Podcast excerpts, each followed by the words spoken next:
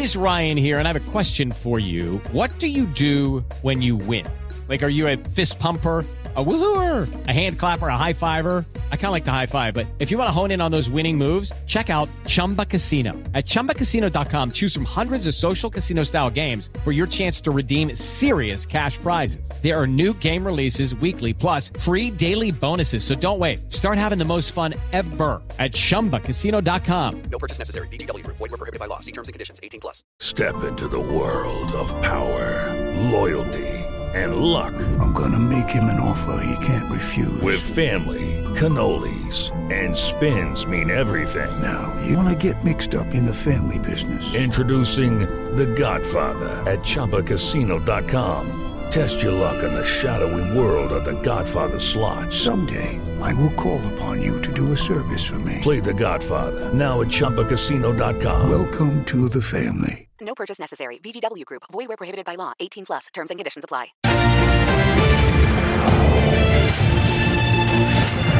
Direto ao ponto. Muito boa noite para você, bem-vindo e bem-vinda ao Direto ao Ponto. O nosso programa reúne convidados todas as segundas-feiras para debates de temas relevantes da atualidade. Sempre a partir das nove e meia da noite, você pode acompanhar o Direto ao Ponto aqui pela Jovem Pan News, pela Rádio Jovem Pan e também pelo aplicativo Panflix. Você também pode acessar o Direto ao Ponto pelas redes sociais. A gente está lá. E o programa de hoje é uma homenagem a todas as mulheres empreendedoras. Tem uma pesquisa que foi feita pelo Sebrae em parceria com o Instituto Brasileiro de Qualidade e Produtividade, IBPQ, em 2020, que mostra que o Brasil foi classificado como o sétimo país com maior número de mulheres empreendedoras. E para falar um pouco mais sobre esse tema, a gente recebe aqui a nossa convidada especial, que é CEO do grupo CRM Copenhagen Brasil Cacau Copi Coffee, Renata Vick. É um prazer recebê-la. Muito obrigado por atender ao nosso convite. Prazer estar aqui com vocês, com tantas mulheres aqui Exatamente. inspiradoras.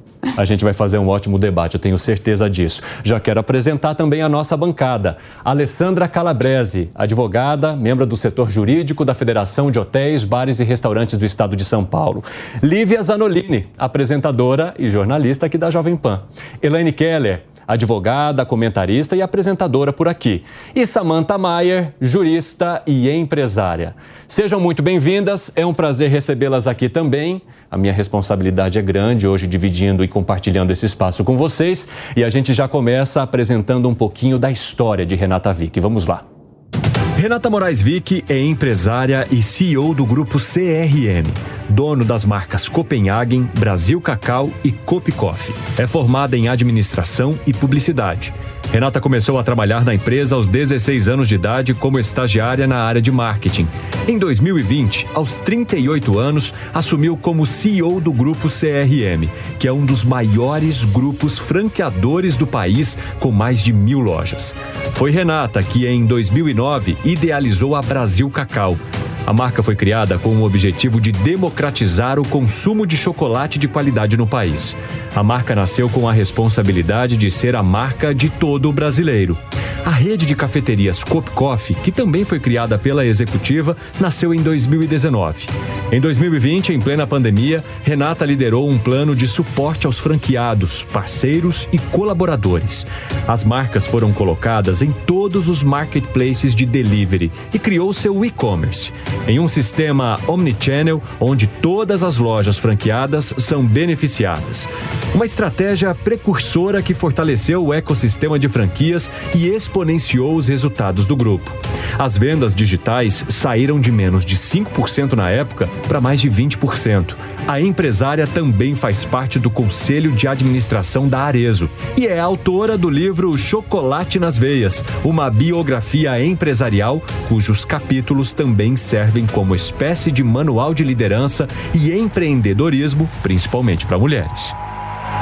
Acho que tem bastante coisa para a gente discutir, né? Que delícia, né? Ficamos E puxa aqui vida, hein? com água na boca.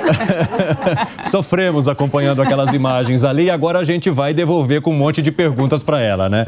Renata, eu gostaria de saber de você, indo direto ao ponto, por que, que você acredita que o empreendedorismo feminino é importante para garantir o desenvolvimento de vários setores, serviços, comércio e também a indústria? Olha, eu, eu, costumo sempre dizer e trago essa reflexão, porque eu acho que a gente tem esse papel de, através das nossas histórias hum. empreendedoras, também incentivar outras mulheres a buscarem que o, a mulher ela reúne uma série de características é, que, quando potencializadas, elas são capazes de impulsionar os resultados das nossas companhias de uma maneira impressionante. No Grupo CRM, eu muito me orgulho como CEO desse grande grupo, nós somos 2 mil colaboradores e 65% da nossa liderança é composta por mulheres, desde coordenadores, gerentes, diretores e conselho de administração. É, na área Genco, onde eu também atuo como conselheira é, há três anos, fico muito feliz de poder ter também junto comigo é, outra mulher ajudando a Arezo no seu, é, nos seus objetivos como companhia. Então, é, cada vez mais, fiquei muito feliz, inclusive, com os dados aqui da abertura, de que uhum. nós já estamos um pouco mais à frente. É claro que ainda tem um grande caminho a ser percorrido. É, mas que bom que o Brasil já está um pouco mais à frente nessa agenda. Eu quero já abrir o espaço aqui para nossa bancada, então vou começar contigo, Lívia, por Vamos favor. Lá. Companheiros de empresa, né? Exatamente. Corporativistas. Corporativista. Obrigada, Cine. Você é muito gentil, Renata. Obrigada. Eu queria começar trazendo alguns dados também. A gente trouxe a pesquisa do Sebrae e esse mesmo instituto realizou uma outra pesquisa em 2022 que apontou que se a gente for levar em consideração o universo de donos de uhum. negócios no Brasil, pouco mais de 35% são mulheres. Uhum. Esse número cresceu ao longo dos anos. A gente tinha, estava bem atrás. Por que, que ainda é um desafio? Para mulher, sobretudo para mãe, você é mãe também, sabe bem, está no lugar de fala para falar isso para gente. Perfeito, Lívia. É, eu acho que nós temos, inclusive, dentro do Grupo CRM, um canal que costuma ser um canal de entrada para a mulher que busca empreender, que são as franquias. É, no nosso caso, também grande parte né, das nossas franqueadas são mulheres. A gente não pode, de fato, negligenciar a dificuldade que é para a mulher, principalmente a mulher que equilibra tantos papéis, é, mãe, esposa, empreendedora, intraempreendedora, temos aqui né, muitos casos de intraempreendedoras, compor e equilibrar todos esses pratinhos. Então, uh, cabe também às companhias, e eu digo isso com muito orgulho pelo fato de ter muitas mulheres na liderança, primeiro, sempre trabalhar num ambiente que garanta, que proporcione é, uma, uma, uma facilidade para que a mulher se sinta acolhida no exercício da sua, da sua atividade, através de programas bem estruturados de diversidade, é, que inclui uma das questões, que é a questão do gênero, é, e também, acima de tudo, que a mulher consiga encontrar a sua rede de apoio. Eu gosto muito dessa reflexão da importância da mulher entender que ela precisa, dentro de casa, dentro e fora de casa, encontrar a sua rede de apoio para que ela possa exercer outros papéis que não só aquele que culturalmente é, a mulher foi moldada para se estabelecer. É, e com isso a gente vai avançando nessa agenda, espero que em passos um pouco mais largos do que viemos até aqui. Na sua companhia, você precisou implantar muitas questões voltadas justamente para essa pluralidade, hein, Renata, desde que você assumiu o comando? Nós temos diversos programas estruturados nesse sentido, uh, porque no nosso caso é ainda mais complexo, dado que nós somos uma grande vertical de negócio. Nós temos fábrica, nós temos Sim. loja, nós temos todo um escritório administrativo, são 2 mil é, colaboradores. Quer dizer, passam por vários é, setores. Passam né? por vários setores, então a, a necessidade de adaptar uma fábrica para ter desde uma sala de amamentação, por exemplo, né, até os programas de licença é, maternidade dentro do nosso, do nosso setor administrativo, a, a, as lojas também, né, como é que a gente compõe, mas acima de tudo, eu acho que o que impulsiona a mulher, indo direto ao ponto, é elas saberem que elas estão dentro de uma companhia muito meritocrata. É, quando eu falo que nós temos 60% da nossa liderança composta por mulheres, acima de tudo é porque é um ambiente possibilista independente de gênero, de idade. É, quando a gente fala em diversidade, a gente tem uma gama muito grande de aspectos a serem considerados. E trazer para qualquer que seja o nosso colaborador a segurança de que ele está dentro de uma companhia que tem uma pauta muito meritocrata é, para que ele possa ascender na sua carreira dentro da organização faz toda a diferença em termos termos de impulsionamento e de como a gente encoraja as pessoas a buscarem protagonizar histórias de sucesso dentro da companhia. Por favor, Elaine. Eu li o seu livro, né? É Chocolate nas Veias, muito interessante porque é um livro inspirador que motiva as mulheres, né? Tira a mulher desse quadro de vitimização, de eu sou mulher e as coisas são assim mesmo. É, você mostra o tempo todo que a gente tem que quebrar barreiras, a gente tem que acreditar na gente. Enfim, é um livro muito inspirador. Mas eu queria saber, é, dentro da, da tua relação de executiva da CRM, é, que outros projetos você tem feito para ajudar que outras mulheres também possam empreender? Eu digo no sentido de capacitar, de ser uma investidora anjo. E aí já vou emendar numa segunda pergunta. A tua representatividade também na, nas mídias sociais, no digital, é muito grande e você é muito é, inspiradora né? e empodera. O que, que é o empoderar? Né? Eu digo que empoderar não é uma palavra clichê. Empoderar é quando você inspira mulheres pelo seu exemplo. E você é uma mulher que inspira porque você está na companhia desde os 16 anos, filha única, né, que poderia ter ido para baladas, e você conta isso no, no, livro que você não foi, que você ficou ali trabalhando, fez duas faculdades, é, tem um filho. Então você inspira e empodera. Você já pensou em fazer algum projeto também no mundo digital para ajudar essas mulheres, a empoderar essas mulheres para serem empreendedoras? Muito bom, que inspiradora, né? Pergunta inspiradora, quase uma retrospectiva aqui. Realmente, é, o livro é um dos, desses projetos, né? Eu fico feliz que você tenha feito essa leitura e trazido esses inputs para quem está aqui nos assistindo. É, realmente, hoje, as mídias sociais têm um, um, uma penetração muito grande, né? A gente consegue um alcance inimaginável com que, e principalmente quando você tem uma história legítima, né? De uma mulher que começou aos 16 anos, é, que venceu muitos rótulos. Quando eu entrei na companhia, a companhia faturava 35 milhões, nós tínhamos 90 lojas. Hoje nós faturamos mais de 1,7 bi, com 1.100 lojas em todo o Brasil. É, acabamos de protagonizar o maior deal da história de chocolates aqui no Brasil, uh, com a venda para Nestlé. Então, é, eu fico muito contente que através dessa história, e, e, e, principalmente quando a gente também tem a oportunidade de contar, de contar o que acontece atrás das cenas, né? Porque é claro que essa história de sucesso é uma, uma história pública e as pessoas têm muita curiosidade de saber, mas os ensinamentos por trás dessa história é o que eu tento, de alguma maneira, usar da minha influência, tanto dentro do Grupo CRM como nas minhas redes sociais ou como autora do livro Chocolate nas Veias, para que eu consiga preparar melhor, inclusive as nossas meninas né, do futuro, é, para que elas saibam que elas podem chegar aonde elas quiserem chegar. Eu gosto de uma reflexão, e eu vou aproveitar esse momento aqui para trazer essa reflexão para quem está tá nos ouvindo, nos assistindo, que eu acho que, dada, a, inclusive, a, a, o abismo que existe, é, segundo o último Fórum Econômico Mundial, é, o Brasil levaria aproximadamente 200 anos para conseguir buscar algum tipo de equidade de gênero. Então, vocês imaginam que realmente a gente já avançou muito nessa pauta, mas ainda tem um caminho e a gente não pode negligenciar e temos que fazer a nossa parte nesse sentido. Então, a reflexão que eu costumo trazer que eu gosto muito é que a gente pode sim olhar pela janela e entender que existe um caminho ainda muito longo a ser perseguido. Isso nos traz uma autorresponsabilização como mulheres que somos de tentar abreviar um pouco mais esse caminho.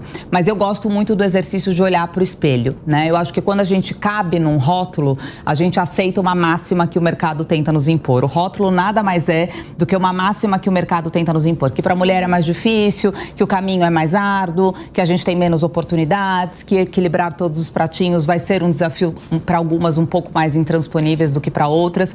E em todos os momentos da minha vida, quando eu fui mãe, é, quando eu é, fiz grandes movimentos estratégicos, como por exemplo trazer a Brasil Cacau como a segunda marca do grupo CRM, eu tive que vencer máximas que o mercado tentava nos impor. A primeira delas é que Copenhagen tem tradição sem ser tradicional. A segunda foi chegar com o Brasil Cacau para democratizar o chocolate de qualidade no Brasil.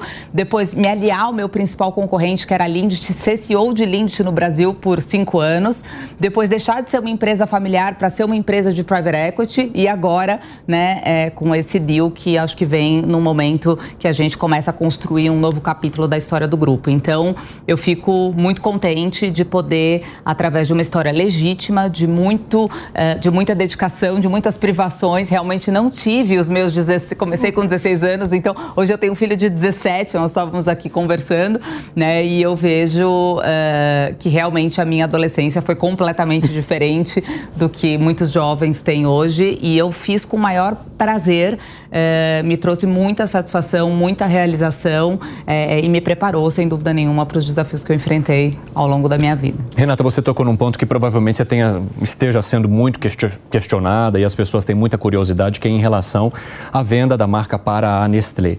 E claro, guardadas as devidas questões sigilosas, né, que o processo todo depende, qual que é o momento que vocês vivem hoje? O que, que você responderia para essa nossa audiência que tem tamanha curiosidade em relação a esse tema, para que a gente já possa arrematar matar essa curiosidade aqui, antes de continuar em relação a outros temas da nossa entrevista?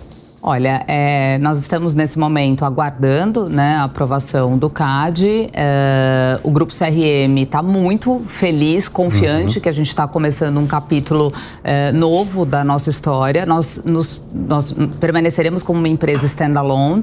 Então, eu continuo como sócia e CEO uhum. do Grupo CRM, é, como grande, é, na verdade, guardiã da cultura do Grupo CRM, de tudo que nos trouxe até aqui. O nosso canal continua sendo o canal de franquias, a qualidade da Copenhagen continua é, sendo uma premissa inegociável dentro da nossa história de, de sucesso continuado. É, eu já estou há três décadas à frente do Grupo CRM, completo, três ainda não, 27. 27 Quase. Vamos economizar esses últimos três aqui, mas enfim, tenho muita experiência no mercado de franquias, muita experiência no mercado premium de chocolates é, e, e, sempre tive uma postura muito inovadora à frente da marca, mas como eu disse, é, entendendo que a gente tem uma empresa que tem um elo emocional. Sim. Estávamos aqui nos bastidores falando Muito. sobre isso, né? Então é uma, o privilégio é do tamanho da responsabilidade é, estar à frente de grandes marcas como Copenhagen, Brasil Cacau e Copcoff, especialmente Copenhagen, que é uma marca centenária brasileira. É, é uma responsabilidade que eu tenho porque eu sei que nós entramos na, na casa dos, da, das famílias brasileiras para construir histórias. Uhum. É muito mais do que um chocolate de qualidade, né? Um chocolate de qualidade é um statement que realmente nós conquistamos é, sempre primando, né, pela artesania do produto que permanece a mesma. É, é, lindo ver, né, que a gente hoje tem uma fábrica de alta tecnologia para algumas linhas, inclusive para Brasil Cacau, como tabletes, trufas, mas ao mesmo tempo um bombom cherry. Eu estava vendo aqui o vídeo e eu acho que foi incrível vocês terem selecionado essas imagens. Vocês devem ter reparado que o bombom cherry, por exemplo, é feito à mão, Sim. né, um a um. Para vocês terem uma ideia, um bombom cherry brand leva 14 dias para ser feito. É um processo extremamente artesanal. Então, são essas peculiaridades né, e especificidades do nosso negócio, do nosso canal, da qualidade uhum. do nosso produto, da relação emocional que o cliente tem com a nossa marca, que faz a Copenhagen ser essa marca tão incrível e tão potente né, ao longo desses seus 95 anos, inclusive comemorados e celebrados esse ano. Estamos em aniversário aqui, é, 95 anos de marca, é, e a gente tem certeza que esse movimento é um movimento que nos assegurará uma perpetuidade para os próximos 100. Interessante. Vou abrir o espaço então para você, Alessandra, por favor. Boa noite. Boa noite, bem-vinda. Obrigado pelo convite. Eu quero aqui é, dar uma boa noite para minhas colegas de bancada também. Boa noite, Rê. É uma honra e uma alegria participar desse programa com você. E diante das colocações aqui do, da questão da mulher, eu trago uma fala que hoje, né, o Brasil, a gente tem uma triste notícia de que 60% das mulheres não saem dos relacionamentos abusivos por uma questão financeira, por não ter essa independência financeira. E muitas, muitas delas, né, é, são mulheres de baixa renda e não tem como investir é, com algum capital alto para ter aí alguma algum empreendimento, algum empreendimento que ela possa gerir aí lucros para que ela saia dessa relação. Você como uma líder de mercado e de sucesso, eu queria saber qual o, o que você falaria para essas mulheres para que elas consigam ter uma autoestima, ter uma uma vontade de tentar, porque muitas delas desistem porque não vê perspectiva lá na frente. O que, que você diria?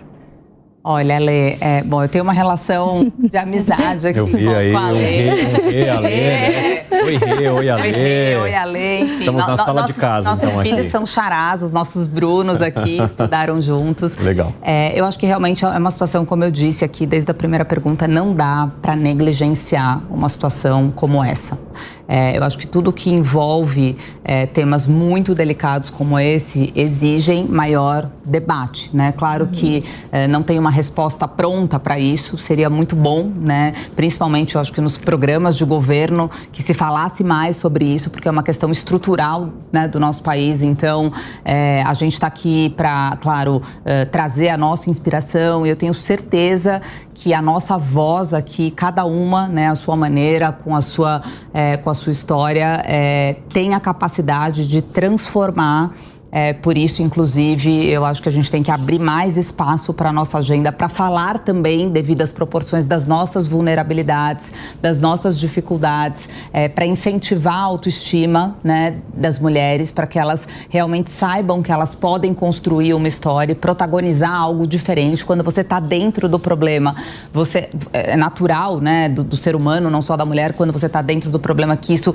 fique de uma maneira um pouco mais exponenciada e você muitas vezes duvida duvida da sua força interior, da sua força motriz, daquilo que te move. É, e a mulher tem ganhado cada vez mais espaço é, para que ela é, consiga exercitar é, com ou sem rede de apoio, volto a dizer aqui, né, a sua maneira de enfrentamento. Então, se a gente puder aqui talvez elencar o que fosse mais é, prioritário nas nossas agendas de compartilhamento das nossas experiências, seria falar um pouco mais sobre sobre o que cada uma de nós é, trouxemos sobre enfrentamento, né? Seja o enfrentamento numa situação super delicada como essa que você abordou, enfrentamento para voltar para o mercado de trabalho depois que a gente se torna mãe, enfrentamento dos rótulos que existem para que a gente continue ascendendo nas nossas carreiras profissionais. É, toda vez que a gente compartilha, a gente é, constrói uma ponte um pouco mais próxima e vai diminuindo esse abismo, que é uma posição um pouco mais solitária. Né? A mulher muitas vezes se sente solitária nas suas devidas proporções. Vamos lá, Samanta. Bom, boa noite, Evandro. Boa, boa noite, noite bem-vinda mais uma vez. Obrigada pelo convite, boa noite, meus colegas, boa noite, Renata. Renata, você é uma empreendedora, e ser uma empreendedora no Brasil é, acima de tudo, um ato de coragem, não é? O empreendedor é extremamente relevante para a economia do país, porque ele traz inovação, ele melhora a competitividade.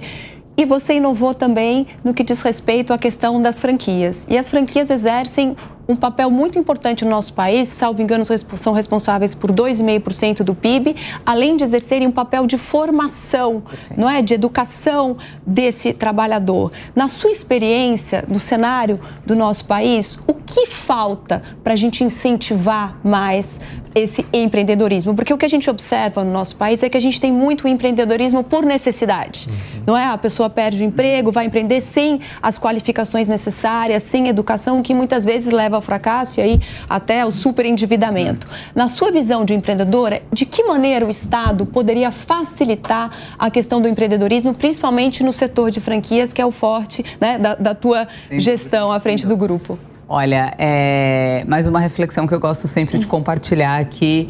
É, eu digo que o empreendedor tem dor no nome. Né? A gente já nasce com essa máxima de que empreender, principalmente no Brasil, é, de fato é muito complexo e a gente deveria ter uma atenção muito especial é, para facilitar e desburocratizar é, o, o, empreendedorismo aqui no Brasil, porque o, o, brasileiro por si só ele é um, um povo aguerrido, né? uhum. né? Ele é empreendedor por natureza. Então, eu fico imaginando a potência que seria o nosso país se a gente conseguisse mover agendas importantes uhum. de, de, desburocratização. A primeira delas, sem dúvida nenhuma, é toda a parte tributária, né? Hoje em dia, é, no sistema de franquias, que foi a pergunta que você me fez, é, os franqueados, na sua grande maioria, operam no simples, né? É, mas ainda é muito complexo né, o modelo tributário, é, o acesso ao crédito. Né? A gente vive um momento onde de fato, o, o, o, inclusive o nosso consumidor final, né, o consumidor do varejo, etc., é, vive um endividamento muito grande. Então, é, eu acredito que se a gente atuasse, é, primeiro, na parte estrutural da educação né, do, do, do, empreendedor, o sistema de franquias por si só, ele traz muita segurança para quem busca empreender, porque no papel das partes, entre franqueador e franqueado, é muito positivo essa relação de que o franqueador detém o know-how de marcas já bem estabelecidas é, e o franqueado entra com a gestão, né? Ou seja, a operação no ponto de venda. Então, eu sempre digo isso, independente de hoje ter 1.100 é, operações e ser um grande grupo franqueador, o quanto é importante é, para quem está buscando uma franquia é, se interar cada vez mais realmente do histórico do seu franqueador e do know-how que será transferido é, para que ele possa ficar 100% focado na operação do negócio.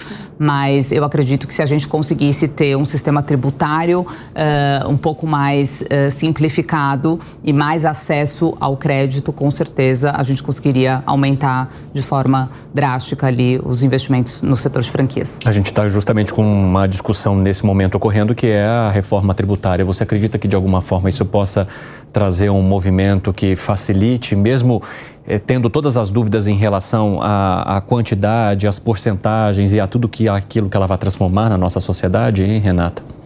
Temos, que acreditar que sim, né? Acho que temos que acreditar que sim, que isso vem a facilitar. É, como eu disse, para o sistema de franquias, predominantemente a gente opera no simples, então o impacto, é, no... o impacto é menor, uhum. né? É, talvez aumentar o limite do simples seria bastante positivo já, né, para o sistema de franquias. Isso permitiria que os nossos franqueados pudessem ter mais lojas. É, o que acontece hoje, eu estava até é, conversando com, com o secretário aqui de São Paulo, e uma das questões é que é, nós, por exemplo, nós temos um plano de expansão muito arrojado. Serão mais duas mil lojas é, que serão abertas das marcas Copenhague em Brasil Cacau nos próximos três anos. Uhum. É, e a nossa intenção é que, sem dúvida nenhuma, novos leads né, tenham acesso a essas oportunidades que já estão mapeadas, mas que também os bons franqueados estejam com a gente nesse plano de expansão. Ou seja, possam é, abrir mais, mais lojas. Mais lojas, né? Hoje a gente tem aproximadamente duas lojas por franqueado. Uhum. É, temos franqueados com mais, com 10, 15, mas na média duas lojas por franqueado.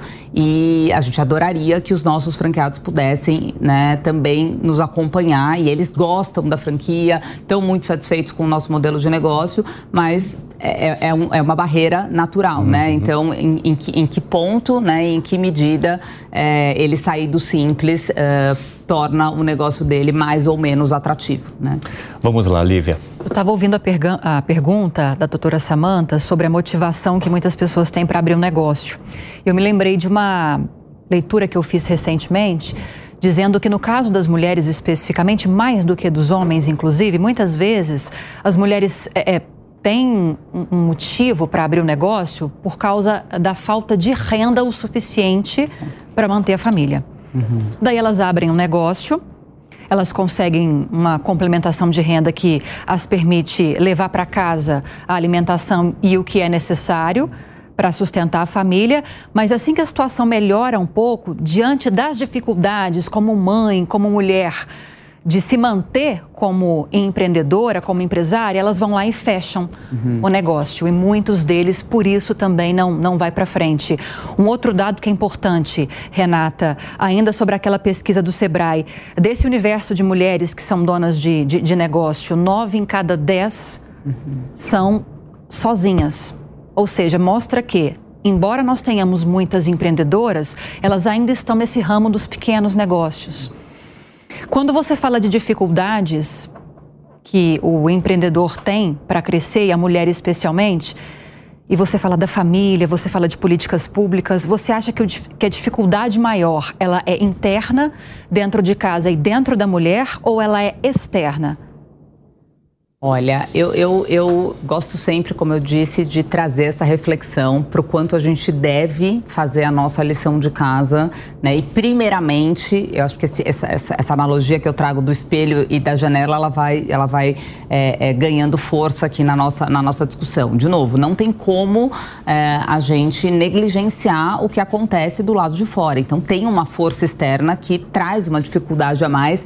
A brincadeira do empreendedor tem dor no nome, a gente fala que o empreendedor empreendedora, além de ter dor no nome, ela é empreendedorista, porque ela é uma equilibrista, né? Para conseguir é, empreender com todas as dores do, do, do, do, do empreendedorismo e ainda conseguir equilibrar é, essas questões internas, externas, etc. Mas ainda existe, eu acho que é uma seara que a gente pode, dentro dessa agenda de trazer mais conhecimento, mais histórias reais, é, buscar conscientização, é, preparar melhor a mulher, porque a gente não tem como fugir da realidade que tem da porta para fora. Então, quanto melhor a mulher estiver preparada, né, na sua, na sua agenda de autoconhecimento, de entendimento que é, realmente ela pode né, e deve lidar com aquela situação é, com outro nível de preparo, é, a gente encurta um pouco, né, ou atenua um pouco as adversidades que terão é, no cenário externo. Então, eu gosto muito, primeiro, de pensar qual é o nosso papel, né,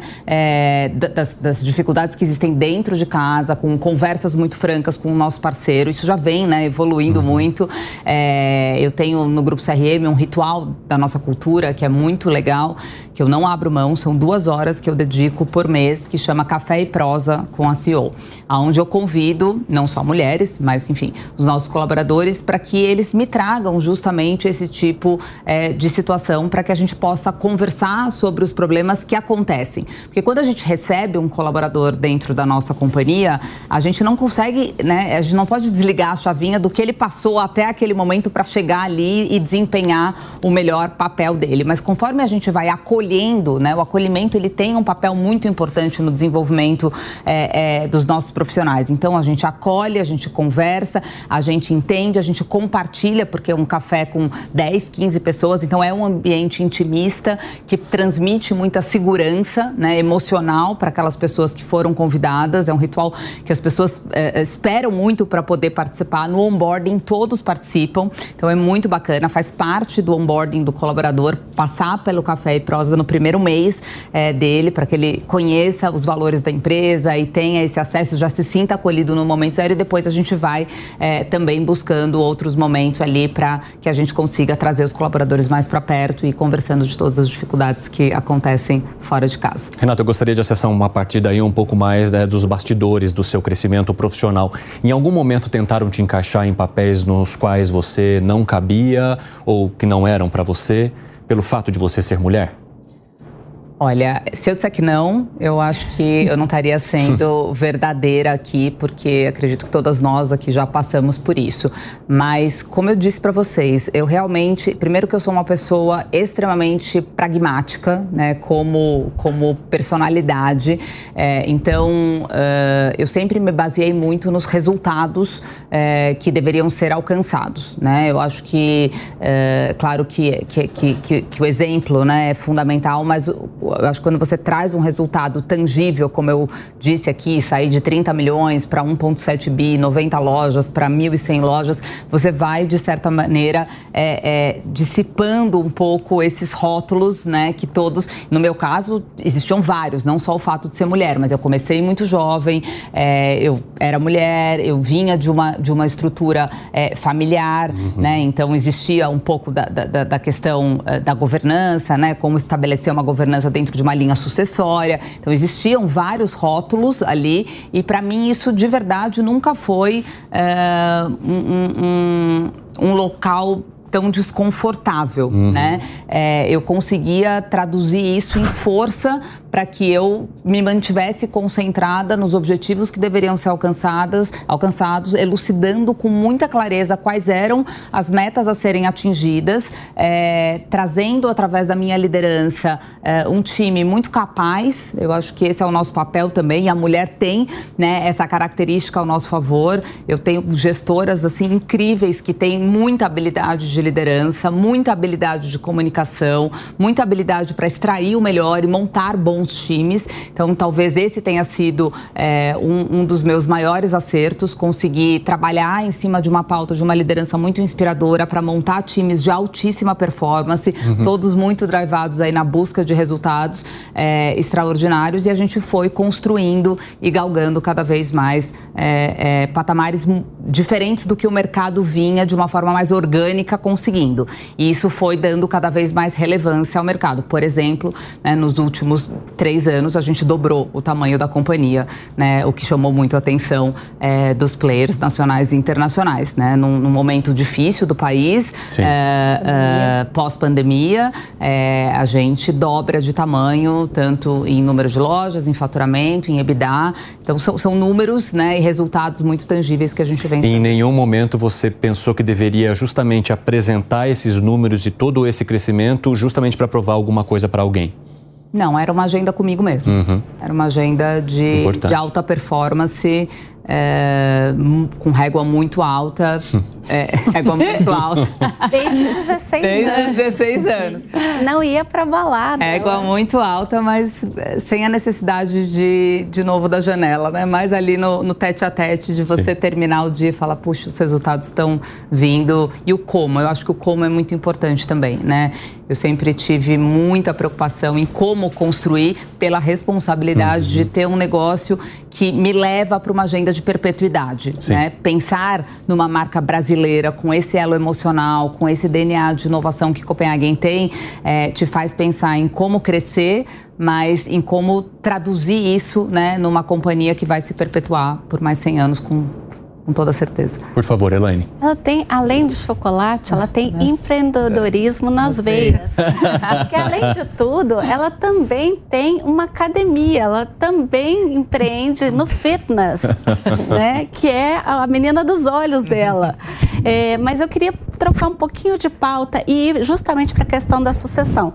Porque você é filha única, e você também tem um filho único. E aí você fala no teu livro que você não quer obrigá-lo a nada, que, que você quer que ele tome as decisões dele, não quer que ele não quer obrigá-lo a seguir tua carreira e etc. Só que você começou com 16, ele está com 17. Hum. Ele já está começando, ele está tomando gosto por isso, ele tem empreendedorismo nas de chocolate como você. Como é que está essa questão da sucessão? Que gostoso, que gostoso. Bom, o Bruno é um menino assim inteligentíssimo, tem muita facilidade para exatas.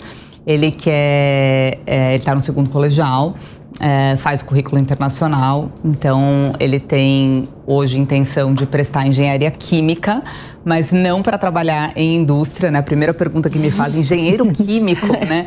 E ele quer trabalhar no mercado financeiro, o que eu acho incrível. Eu acho que o mais importante, é, e olhando para minha história, inclusive, foi meu aniversário recentemente, ele me escreveu um texto daquele que mãe chora, né? Porque Sim. a gente também equilibra isso, né? As nossas emoções. E eu falei, meu Deus, que alegria ver assim, o menino incrível que o Bruno se tornou é, e muito comprometido, né? Com os resultados, uh, valorizando muito o meu esforço, o esforço do pai dele, do avô dele. Então, ele tem esse exemplo dentro de casa, né, do quanto a gente de fato se dedica e tem um, um, um esforço além do, do, do, do, do normal para conseguir os resultados que a gente consegue.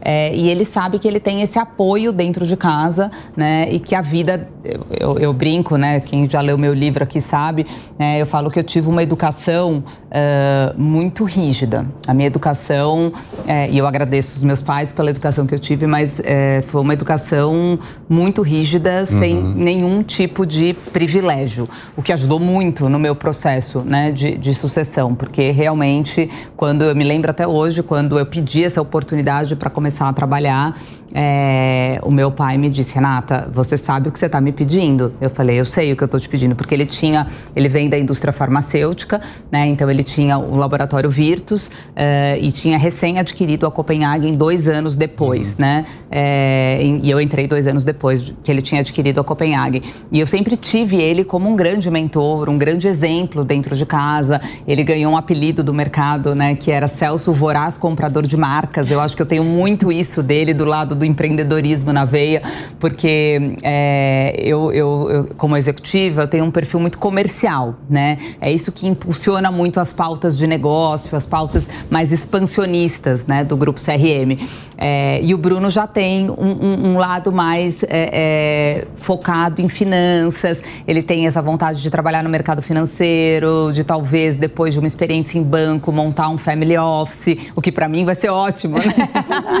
eu tô, eu tô achando ótimo, mas de novo, ele tem que seguir, traçar o caminho dele da forma como, como ele tiver, mas com disciplina, muita disciplina, o que eu ensino para ele aqui, independente do caminho que ele escolha, ele tem que ter muita disciplina e muita dedicação. Mas e aí, a, e a sucessão dos negócios, você, como é que você vislumbra? Hoje, hoje nós já somos, né, é, em, em as, tudo prosseguindo aí com a aprovação do CAD, é, nós seremos uma, uma empresa é, hoje é, é, global, né? Então uhum. uh, a sucessão vai ser feita com certeza uh, dentro dos, dos moldes né, da, da, da, da, Nestlé.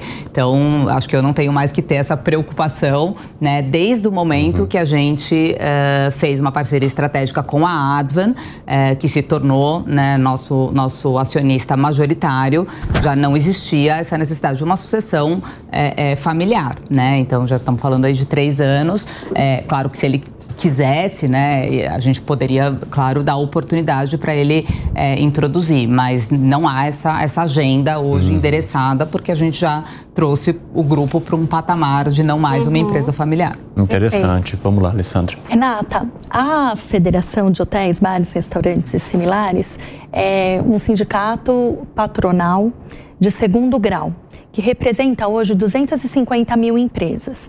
E diante do apagão que nós tivemos há duas semanas atrás, é, já foi calculado que, é, um prejuízo de 500 milhões para essas empresas.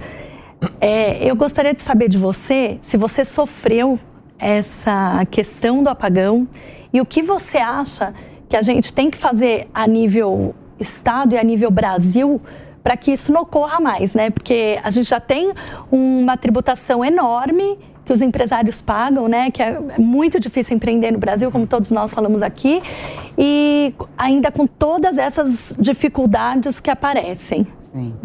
É o que eu disse, né? O equilibrista aqui. A gente está tendo que administrar cada dia mais. Acho que a própria questão das mudanças climáticas, né, é, é, tem sido uma preocupação geral, né, de todos aqui.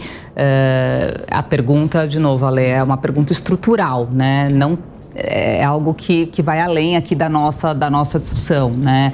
É, infelizmente, a gente está muito atrasado nessa agenda, né? Então, o que a gente acompanha é que realmente aquilo que muitas vezes se ouvia falar, né? Que ah, um dia vai chegar, um dia vai chegar, está cada dia mais perto. Essa é a minha, minha conclusão, né? De que está cada dia mais perto essa, essa necessidade e que tem impactado diretamente os nossos, os nossos negócios, né? As altas temperaturas uhum. desses meses aqui, pelo menos para mim que vem do chocolate, está é, tá bastante complexo, uhum. né? Inclusive de administrar. A gente tem visto outros setores, inclusive. Logística de né? transporte, Logística, etc, entretenimento, cancelando shows lá, agora Sim. mais recente, né? Exato. né? Rio de Janeiro.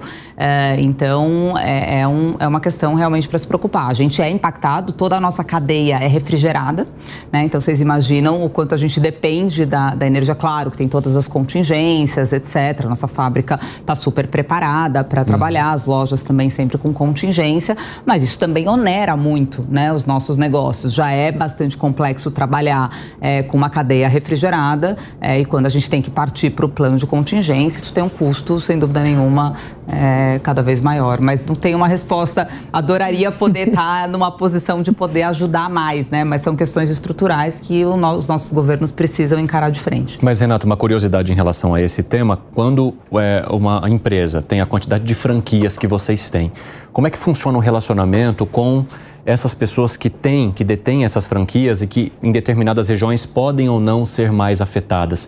Isso passa por uma gestão geral que concentra determinados esforços, que orienta, ou seja, a marca principal orienta os franqueados sobre como agir ou isso não passa diretamente por vocês? Hoje, nós estamos presentes em todos os estados brasileiros. Uhum. É, mais uma característica né, de empreender no uhum. Brasil. É, o Brasil são vários países Sim, dentro é. de um só, né, em, em, todos os sentidos, não só as questões é, climáticas, mas quando a gente entende até a própria questão do comportamento consumidor, a distribuição de renda, tudo isso é muito complexo quando você opera de forma nacional. Então, por isso, nós trabalhamos dentro de um sistema onde a gente tem uh, consultores regionais. Ah, então, tá. o consultor regional, ele consegue dar uh, um suporte muito próximo da operação. Então, não necessariamente o, o, a orientação que está sendo dada aqui para o Sudeste é a mesma que está sendo. Existe é, toda uma padronização dentro do programa de excelência, que o guide da marca é nacional, os assets da marca são nacionais, mas a gente adapta é, comunicação, orientação de acordo é, com cada especificidade, às vezes até de cada cidade. Né? Durante a pandemia, a gente exercitou isso à flor da pele, porque é, era um planejamento por hora né? Às vezes abria uma cidade, fechava outra. Sim. Todo mundo aqui acompanhou, lembra como é que era. Então, imagina para nós, né, como uma grande companhia, com toda essa, essa questão de ser uma vertical de negócio, ter fábrica, ter loja, ter mais de mil lojas, três marcas com características diferentes, etc.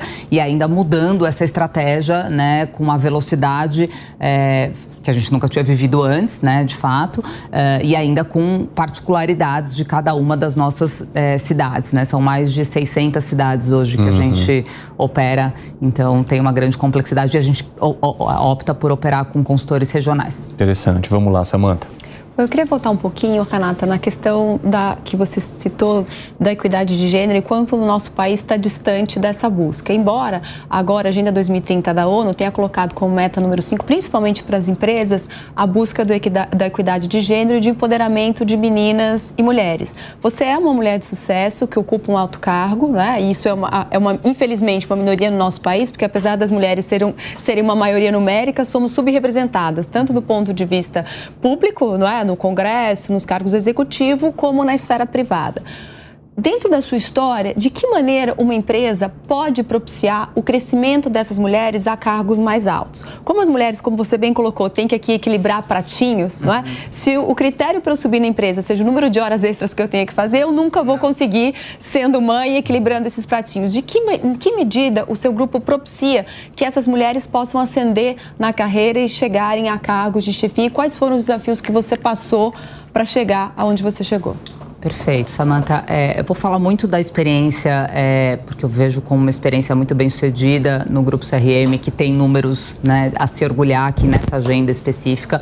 Hoje, 25% é, das lideranças são uh, no Brasil é, compostas por mulheres, então ter hoje né, é, no grupo CRM mais de 60% me coloca aqui numa condição é, de poder compartilhar um pouco com vocês o que nós temos feito para conseguir é, números uh, bastante expressivos em relação ao que hoje a gente vê no Brasil.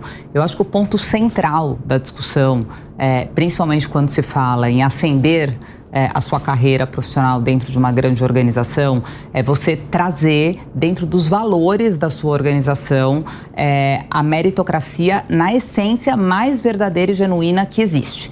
É literalmente não olhar o crachá.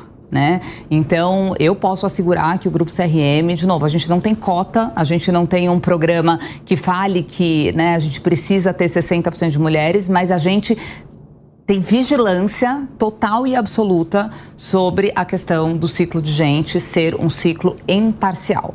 E aí eu não estou mais me referindo só uhum. é, a, um, a, um, programa de diversidade de gênero. Eu estou okay. falando no âmbito geral, né? Quando você está avaliando a performance é, daquele colaborador dentro de uma metodologia extremamente imparcial e, e o colaborador sabe que ele está dentro de uma companhia que de fato valoriza e é vigilante no seu ciclo é, de aplicação de mérito e potencial e sucessão, sem que se considere nenhum nenhum tipo é, de favorecimento dada qualquer questão aqui numa pauta de diversidade. Então, isso é ponto inegociável da cultura do Grupo CRM.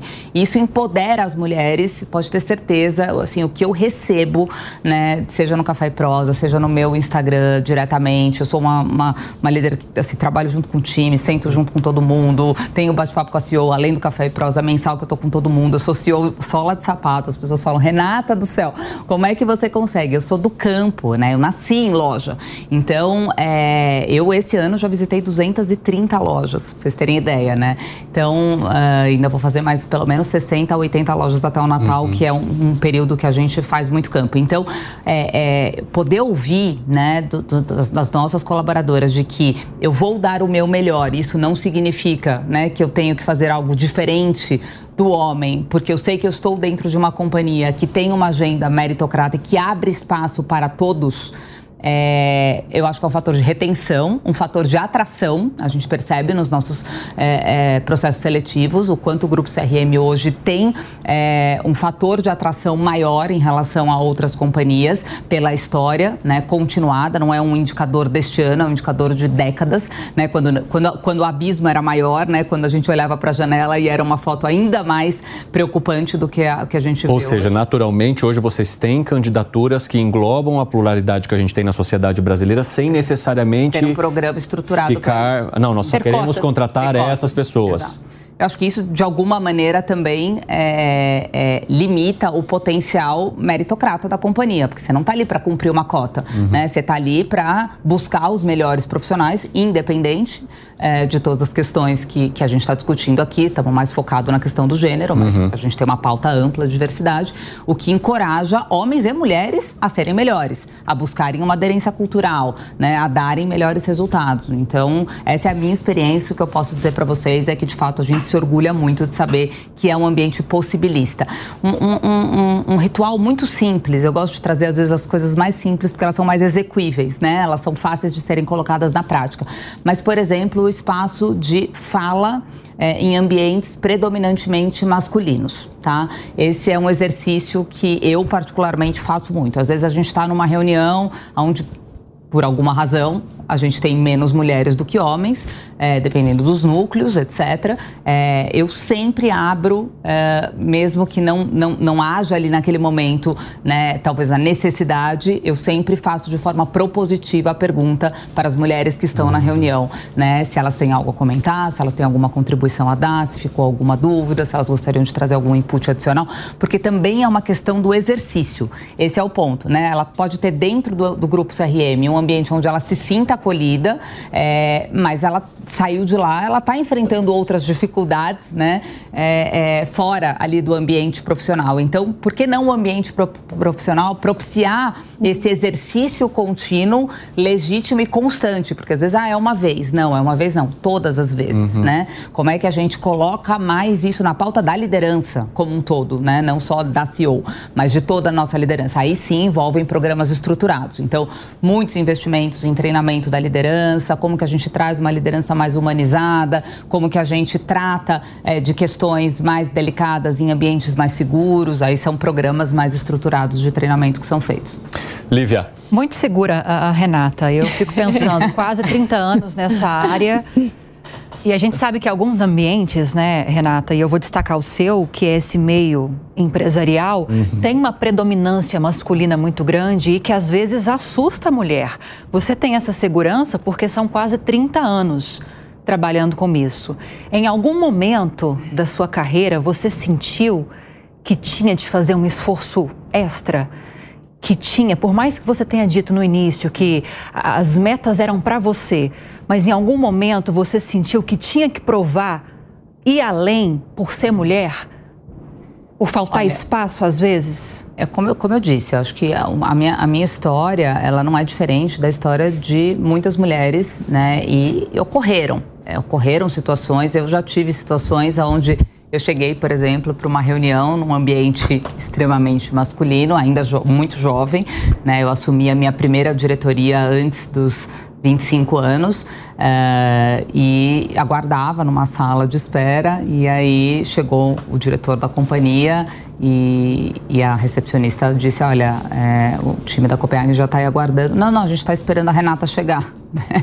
e eu falei, "Ah, sou- prazer, eu sou a Renata. Então, as pessoas, eh, de certa maneira, né, de novo, tem uma questão do, do estereótipo, né? Existia ali uma reunião que, para ele, dentro do estereótipo, chegaria aqui. Quem era? A, a- a figura que ele idealizou a Renata, né, diretora de marketing, da, da ainda mais a Copenhagen, Sim. que é uma marca com mais tradição, né? Então as pessoas acham que ainda são pessoas, inclusive, mais velhas, com outro.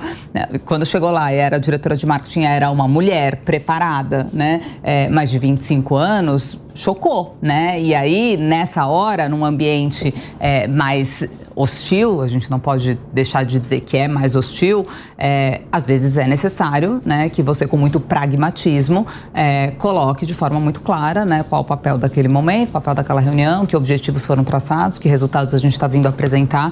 Mas isso vem, né, de novo, a segurança, é, quando você fala, né, a Renata tem 30 anos, hoje ela se coloca aqui de uma forma muito segura. A gente tem que passar, né, são os calos do crescimento. Uhum. Ninguém né, consegue ascender sem que o processo como um todo, né? O processo ele é doloroso, né? São os calos do crescimento. A gente é, demora até que a gente encontre esse ambiente é, de, de, mais segurança. Mas eu gosto muito dessa linha de que os resultados estão aqui para nos apoiar, inclusive na agenda de nos sentirmos cada vez mais seguras. Né? É um, é um balizador, é, é, é para mim é um balizador pouco subjetivo, né? E quando você tira a subjetividade da mesa, é, você consegue trazer de uma forma mais pragmática é, o resultado que que que está sendo mensurado. Mas emocionalmente você já precisou de algum suporte? Porque Sem nós dúvida. somos uhum. sobrecarregadas uhum. o tempo todo. Homens também, sim. Uhum. Mas é, há uma Mas pitada é uma de, de, de cobrança maior para que nós estejamos na, na, na, condição de um homem, talvez nós somos mais cobradas. Desculpa, eu, eu me sinto assim. Uhum. É, não, eu ia ter e com culpa. E com culpa. Fora a rotina de cuidados é, que ainda está sob, a, sobre é. a mulher, sobre as costas Porque da mulher. Porque pra gente, e aí eu ia passar muito para Renata mulher, né? Querendo ou não, a gente se cobra, né? Porque em alguns momentos, como executiva, né, que somos, você, às vezes você tem que abrir mão de ir numa reunião de escola, é, muitas festas. Não participa dos grupos de WhatsApp. É, nossa, que às vezes é uma benção. É, aliás, às vezes é uma benção. É uma benção. Mas é, a gente, quantas vezes, muitas festinhas infantis, uhum. eu não pude ir com meu filho, a babá que acompanhava. Eu imagino que você tenha passado por isso, até porque lendo a tua, teu livro, eu vi que você gosta muito de nas, nas lojas, né? Você gosta de, de ver de perto a operação. Então a gente acaba abrindo mão, às vezes, de algumas coisas para ser um pouco profissional e, e, e, a gente acaba, no fundo, fazendo algumas cobranças. Eu queria entender de você como é que você lidou com isso e como é que, que recado você dá para as mulheres. Porque, querendo ou não, eu mesma sou uma que às vezes eu olho, meu filho está com 11, eu falo, gente, ele cresceu e eu não vi, assim, parece que eu não vivi. E aí eu fico me cobrando, será que eu me dediquei menos do que eu deveria por conta da vida executiva? Queria ouvir se você teve também esses momentos e como é que você lidou com eles? Eu adoro falar sobre isso, porque eu acho que é, é, um ponto sensível e muitas mulheres passam por isso, né? A tal culpa né, da mãe, que a gente vai buscando a melhor maneira de equilibrar os pratinhos e como é que a gente consegue chegar no, no ponto ideal.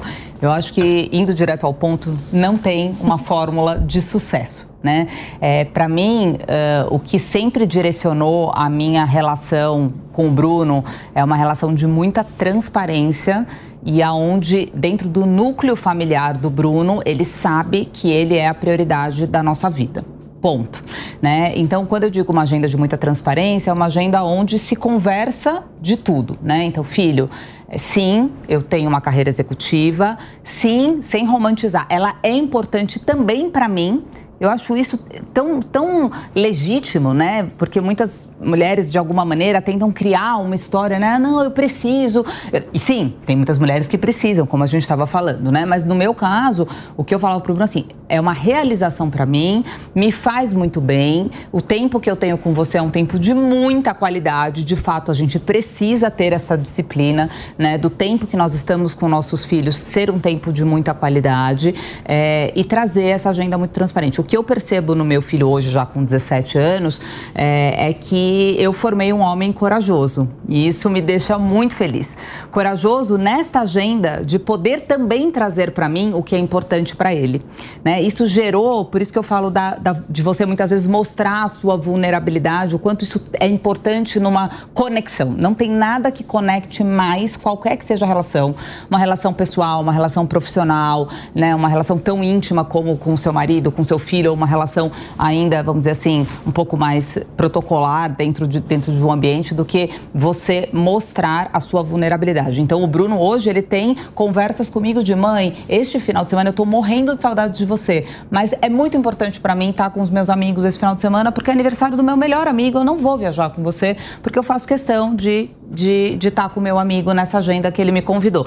Que bom, filho. Porque a gente não está discutindo né, a priorização. A prioriza prioridade dele também é a família, a minha prioridade é a família. Mas coloca ele numa condição que ele pode decidir o que ele quer de forma circunstancial, isso não muda o ímpeto dele, né, os valores que o cercam, mas ele pode escolher. Né? Então ele foi fazer agora, por exemplo, um summer em Harvard, ficou em Harvard, em MIT. Foi incrível, né? Porque ele falou: "Mãe, é importante para mim. Eu quero ter essa experiência. Então eu vou para lá", né? E ele sabe se colocar, ele sabe pedir o espaço dele de realização, né? Então é, eu vejo que, que, dessa maneira, né, a gente consegue é, estabelecer sem tanta culpa, né? É, porque você está lidando com a verdade absoluta que, que é a relação é, com seus defeitos e com as suas qualidades que existe entre mãe e filho. Uhum.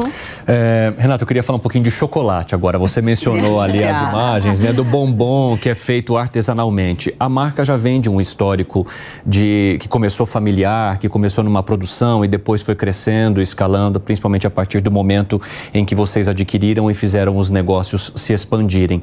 Só que aí nesse momento, é, boa parte das pessoas que consomem o produto se pergunta: ah, será que com a produção em alta escala isso não vai tirar essa coisa meio emotiva que eu tenho a consumir esse produto? Isso não vai tirar essa, essa qualidade que faz o produto sempre parecer artesanal e feito especificamente para mim? Porque o mercado do chocolate, ela, ele tem essa coisa da emoção, uhum. né? E da pessoa também aliar o produto que ela está comendo a algum momento que ela está vivendo. Como é que vocês fazem para aliar o crescimento e a expansão dessas várias marcas que vocês dominam, mas sem perder essa coisa meio de tocar o coração de quem está consumindo o produto? Olha, é, essa talvez seja a, a, pergunta que eu tenha aqui mais legitimidade para responder. Vou até olhar para a câmera 1 aqui. Ó, Fique à vontade. É, realmente, eu acho que a gente conseguiu encontrar uma equação, é, primeiro, de entender que a Copenhagen não vende chocolate. A Copenhagen se relaciona emocionalmente uhum. com seus consumidores. O dia que isso mudar, a Copenhagen não é mais a Copenhagen. Então, na nossa agenda de gestão, a prioridade é manter a Copenhagen como uma marca que constrói histórias.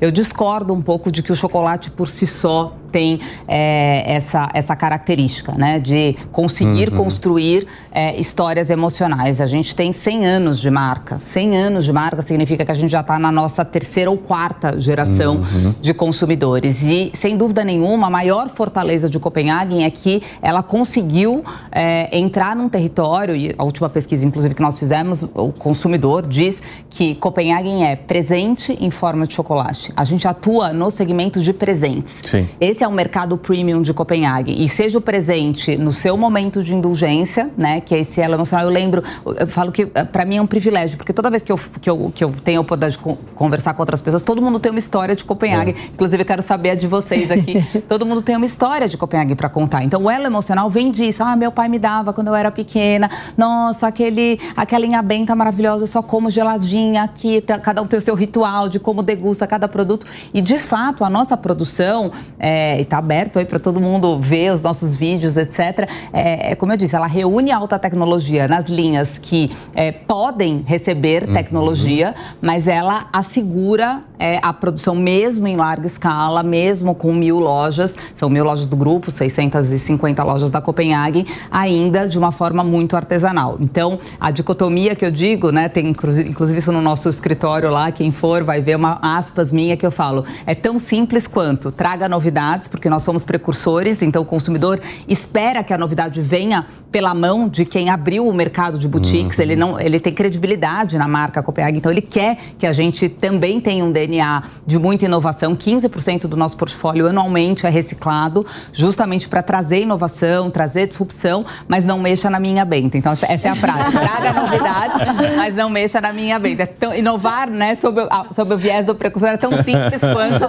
traga novidades, mas não mexa na minha linha benta. E com isso, a gente tem conseguido realmente é, é, é, um crescimento muito acima do que o mercado tem, tem apresentado, porque, por exemplo, Copenhague tem protagonizado é, movimentos de marca que vão além do chocolate por ser uma marca de presente. Então, a gente tem feito collabs, por exemplo, com marcas de moda, incrível. A nossa língua de gato, hoje, o asset do gatinho, né, é, é, um, é, um, é uma, uma febre, assim, né? Então, a gente já fez coleção de roupas, coleção de sapatos, coleção de acessórios, a gente já desfilou no Fashion Week, é, a gente já montou, por exemplo, pop-ups store só com os assets de Inha Benta, a gente fez camisetas com a Jouet, com Marina Bitu, coisas incríveis que se não existisse o elo emocional da marca, né? Quem quer ter uma quem é um Inha Benta lover, quem é um língua de gato lover, que quer levar para casa é, é, esses, esses produtos icônicos né, da Copenhagen. Só realmente quem se relaciona emocionalmente com a marca, quem tem uma história com a marca para contar.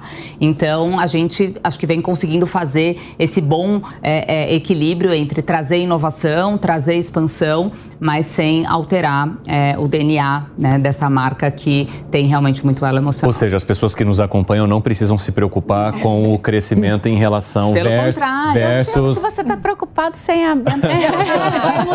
Mas sabe o que, que é? É, Quando, quando a gente né, trouxe a informação de que você participaria aqui do programa, uma telespectadora contou uma história de uma caixa muito antiga da marca que ela recebeu do pai, com chocolates de presente de fim de ano, e que ela guarda até hoje essa caixa, usando até como porta-joias, ela fala, né? Quando havia ainda muito tempo atrás. E eu acho que essa é uma preocupação que as pessoas trazem em relação a- ao crescimento, né? À expansão. Eu vou ainda ter essa, esse porta-joias, esse, Não esse momento muda, para guardar? Não, não, não muda. Inclusive, eu acho que, é, falando um pouquinho mais do plano de expansão, que eu acho que é um assunto que interessa aqui a- a- aos nossos telespectadores, Uhum. o plano de expansão, ele está alicerçado no canal de maior conexão emocional que o consumidor pode ter com a marca, que é o ponto de venda físico, Uhum. né? É, e eu vou contar talvez para vocês um pouquinho mais aqui de como que a gente aliou o ponto de venda físico com o digital. Hoje o digital já representa 20% do nosso Uhum. faturamento e cada vez mais o digital só se torna é, uma experiência relevante porque ele tem o ponto de venda físico atuando como last mile da operação. Então foi, foi um legado da pandemia que funcionou muito bem. E no nosso NPS, que é um NPS altíssimo, a gente sempre trafegou na, na, na faixa de excelência do NPS. O único ponto de ressalva em relação ao, ao NPS da Copeg é eu gostaria de encontrar mais facilmente. Né? Então, é, o plano de expansão ele é até um, um- um facilitador da melhora da experiência para o consumidor, né? Porque uma marca que até, sei lá, três anos atrás tinha 400 lojas, é, ela tinha, ela dava menos acesso, né? Ou seja, não estava e, e principalmente o plano de expansão é legal que vocês saibam que ainda tem algumas oportunidades nas capitais, mas a gente tem um plano de expansão muito robusto para cidades de interior, né? Então, quando a gente chega numa cidade que é o que a gente considera de cidade pioneira, a relevância da Copenhagen pelo elo emocional, pelo aspiracional que a marca representa dentro daquela cidade, tem sido lojas que já nascem maturadas, lojas muito fortes, Uhum. né? A gente tem sido surpreendido com excelentes resultados fora das grandes capitais, justamente por quê? Porque muitas pessoas se locomoviam, né, de fora das cidades para irem para as capitais e quando elas iam para as capitais, elas compravam. Copenhagen e levavam nas datas sazonais, Natal, na Páscoa, etc. E o chocolate, ele é um produto de impulso, ele não é uma compra programada, né? né? Dif- diferente da só na Páscoa e no Natal, mas ninguém acorda, de, nossa, hoje eu vou ao shopping comprar chocolate. Eu vou ao shopping porque eu preciso comprar uma roupa, porque eu tenho um evento, eu preciso resolver uma troca. E aí, nossa, que delícia. E aí, a questão do café, né, que foi um dos grandes também pontos aqui de, de empreendedorismo da nossa história, é, trouxe recorrência, né? Então a gente conseguiu aumentar é, a frequência dos nossos consumidores é, quando a gente introduziu o café é, nas lojas, as bebidas especiais, né? Aquilo que só tem na Copenhagen, são, são, são bebidas exclusivas. Então quando você expande, você também está expandindo não só o ponto de chocolate, mas o ponto de conveniência do café, né? Se você não está naquele, aí eu tô falando nas mesmas cidades, né? Então se eu tô aqui, eu trabalho aqui perto da Jovem Pan, vocês devem usar essa, essa loja maravilhosa aqui da Santos, né? Aqui atrás. sempre- eu adoro fazer É campo, quintal. sempre que eu venho eu chego antes para fazer essa loja aqui. É, então, você vem aqui, né? Quando não tinha essa loja aqui, provavelmente a sua frequência em Copenhague era muito menor do que depois que a gente abriu aqui. Então, estar cada vez mais a, com, dando acesso aos nossos consumidores faz com que é, o cliente se torne um cliente mais recorrente. Quanto mais recorrente é esse cliente, mais fidelizado ele é à marca. Mais eu conheço o hábito daquele consumidor, mais direcionado é o meu atendimento humanizado. Então, a expansão, na verdade, é muito positiva né, nessa agenda de CRM, principalmente contato com o cliente. Por favor, Alessandra. É, a federação vem observando a procura por cursos de formação na esfera barista, hum. tá? E aí são coquetéis, né, feitos com café frio, quente. É, você tem notado essa tendência e na sua na Cop Coffee? Sem dúvida, Lê, sem dúvida. É, a gente hoje tem essa, essa vertente da cafeteria, não só na Cop Coffee, que é uma, um spin-off das uhum. cafeterias Copenhague, a terceira marca do grupo, é, como nas próprias cafeterias Copenhagen. Né? Então, hoje, é, 65% dos tickets emitidos dentro das lojas Copenhagen tem café. É, nós somos a maior rede de cafeterias do Brasil, né? É, além de chocolateria. Então, é, de novo, é a experiência combinada, cúmplice do café com chocolate que torna essa experiência é, muito relevante. E aí, ter uma mão de obra especializada para o café é muito importante, porque no preparo das bebidas, né, é, você tem, tem que ter um, um conhecimento e uma habilidade importante. No nosso caso, esse barista, ele faz tanto a operação é, das cafeterias, né, como também o atendimento de salão é, para venda de chocolate. E a gente tem é, um cross-sell, né, ou seja, muito grande, porque o cliente fica, o café também é um drive não só de fluxo e recorrência, como a gente combinou, como a gente falou, como também é, de tempo de permanência em loja, uhum. o que é muito bom para que a gente possa é, apresentar todo o portfólio. Né? Hoje a gente trabalha mais ou menos com um portfólio de 200 uh, uh, produtos uh, fixos, mais os sazonais que entram. Então, se o cliente entra e fica dois minutos, ele dificilmente ele vai conhecer todos os produtos da marca. Se o cliente entra e fica mais tempo para o café, ele tem um olhar mais atento na loja e a gente consegue trabalhar a venda sugestiva àquele consumidor. Samantha. Bom, Renata, é, a sua gestão é marcada por muita inovação e também parcerias. Agora, como acompanhar a venda de chocolates com um mundo cada vez mais fitness e mais é. saudável? Ah, como que é que a, a Copenhague se coloca nesse mercado aí do saudável e do fitness? Que bacana, porque esse é o. A gente fala, cada projeto novo que nasce, a gente fala, ah, esse é o que eu tenho mais orgulho. Mas, de fato, é, ter trazido uma plataforma, né? Não é só uma categoria de produtos. A gente trouxe em 2019, eu tenho um lifestyle muito saudável. Uhum. Dentre todos os pratinhos que a gente equilibra, eu sou atleta. Então, é, é, eu faço dois, dois a três treinos por dia. Meu dia começa às 4h40 da manhã, todos os dias.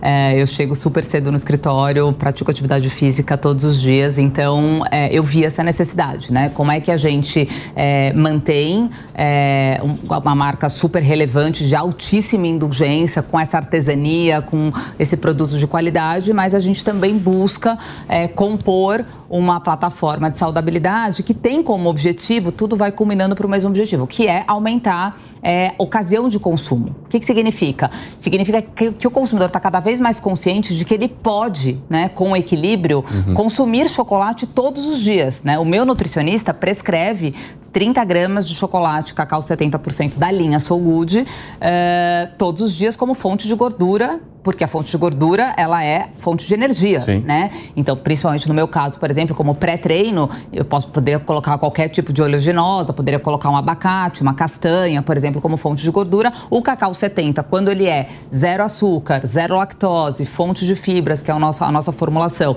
e sem glúten, ele é um chocolate clean label, ele é um chocolate super apropriado como fonte de gordura é, saudável, né? Então, a linha Soul Good hoje já representa 10% do faturamento da nossa nossa companhia. Então você vê que existe uma tendência, uma procura. É um portfólio ampliado, super indulgente, com as submarcas da, da, da, da, da Copenhague. Então tem lajotinha, tem língua de gato, tem os sabores preferidos. É, a gente demorou dois anos para chegar nessa formulação, porque é, eu conheço muito desse mercado e eu tinha como premissa inegociável trazer uma plataforma que fosse de fato clean label. Então estejam atentos aí aos rótulos, porque muitos chocolates gostosos gostosos nem sempre são tão saudáveis e muitos chocolates saudáveis nem sempre são tão gostosos. Então, o que a gente reuniu é, na formulação Soul Good Copenhagen é um chocolate que tem o gostinho de Copenhagen, porque as pessoas esperam isso. Ninguém entra na Copenhagen e fala, eu quero um chocolate que não seja mínima. Claro que um chocolate sem açúcar, um chocolate que tem um ponto de derretimento diferente de um chocolate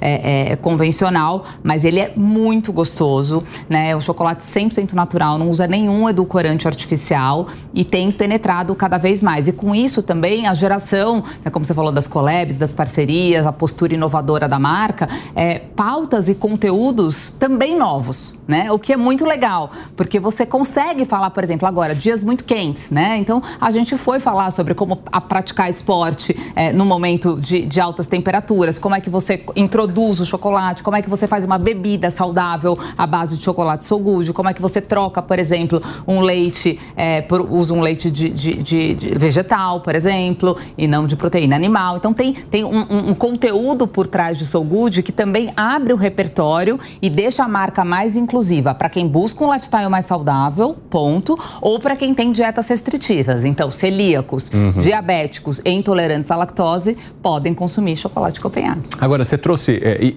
o fato de você ter essa, essa rotina já esportiva, né, de garantir isso, te trouxe mais tranquilidade na hora de lidar também com a divulgação, porque há uma, uma, uma cobrança muito grande da clientela, né, de quem compra o produto, de observar se aquele que está produzindo também segue esse exemplo, digamos assim. Isso foi uma preocupação sua é, na hora de, de montar todo o marketing ao redor desse produto, hein, Renata? O objetivo, na verdade, era uma agenda de, de ampliação. Uhum. é, do nosso portfólio. A gente Sim. acredita que é, existe momento para tudo, né? É, então, é, existe um momento de autoindulgência que você vai consumir o Uhum. chocolate é, e é um cho- o chocolate da Copenhagen é um chocolate com ingredientes selecionados, um chocolate artesanal. Então, ele prima por um processo realmente não usa nenhum tipo de gordura hidrogenada, nenhum tipo Uhum. de substituto à manteiga de cacau. Então, é uma excelente escolha, é, mas a gente entende que existe um grupo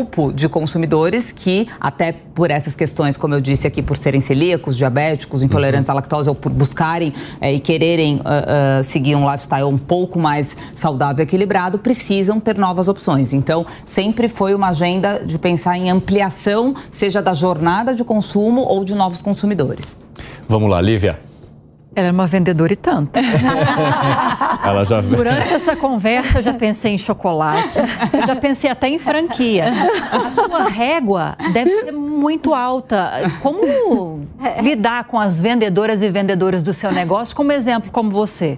Olha, eu, eu sou vendedora mesmo. Não, com certeza, É, com certeza. Eu, eu nasci no campo, né? Eu, quando eu comecei, com 16 anos, eu, eu comecei como vendedora. Eu fui vendedora de loja, depois gerente, supervisora, consultora regional, é, gerente de vendas. Ou seja, quando você fala, eu nasci no vendas. campo, eu nasci no campo de lojas, Mesmo, né? nasci É. no campo de loja, né? Então, assim, os rituais é, é, de venda. E eu falo que o bichinho do varejo, quando ele te morde, nunca mais ele vai embora, né? É, e o varejo de franquias mais ainda, porque você tem a relação direta, né, com o consumidor. Quando você tem loja própria ou franquia, é, você tem que usar isso a seu favor, porque você ouve o consumidor. Então, eu acho que uma das principais características que eu desenvolvi foi a escutativa.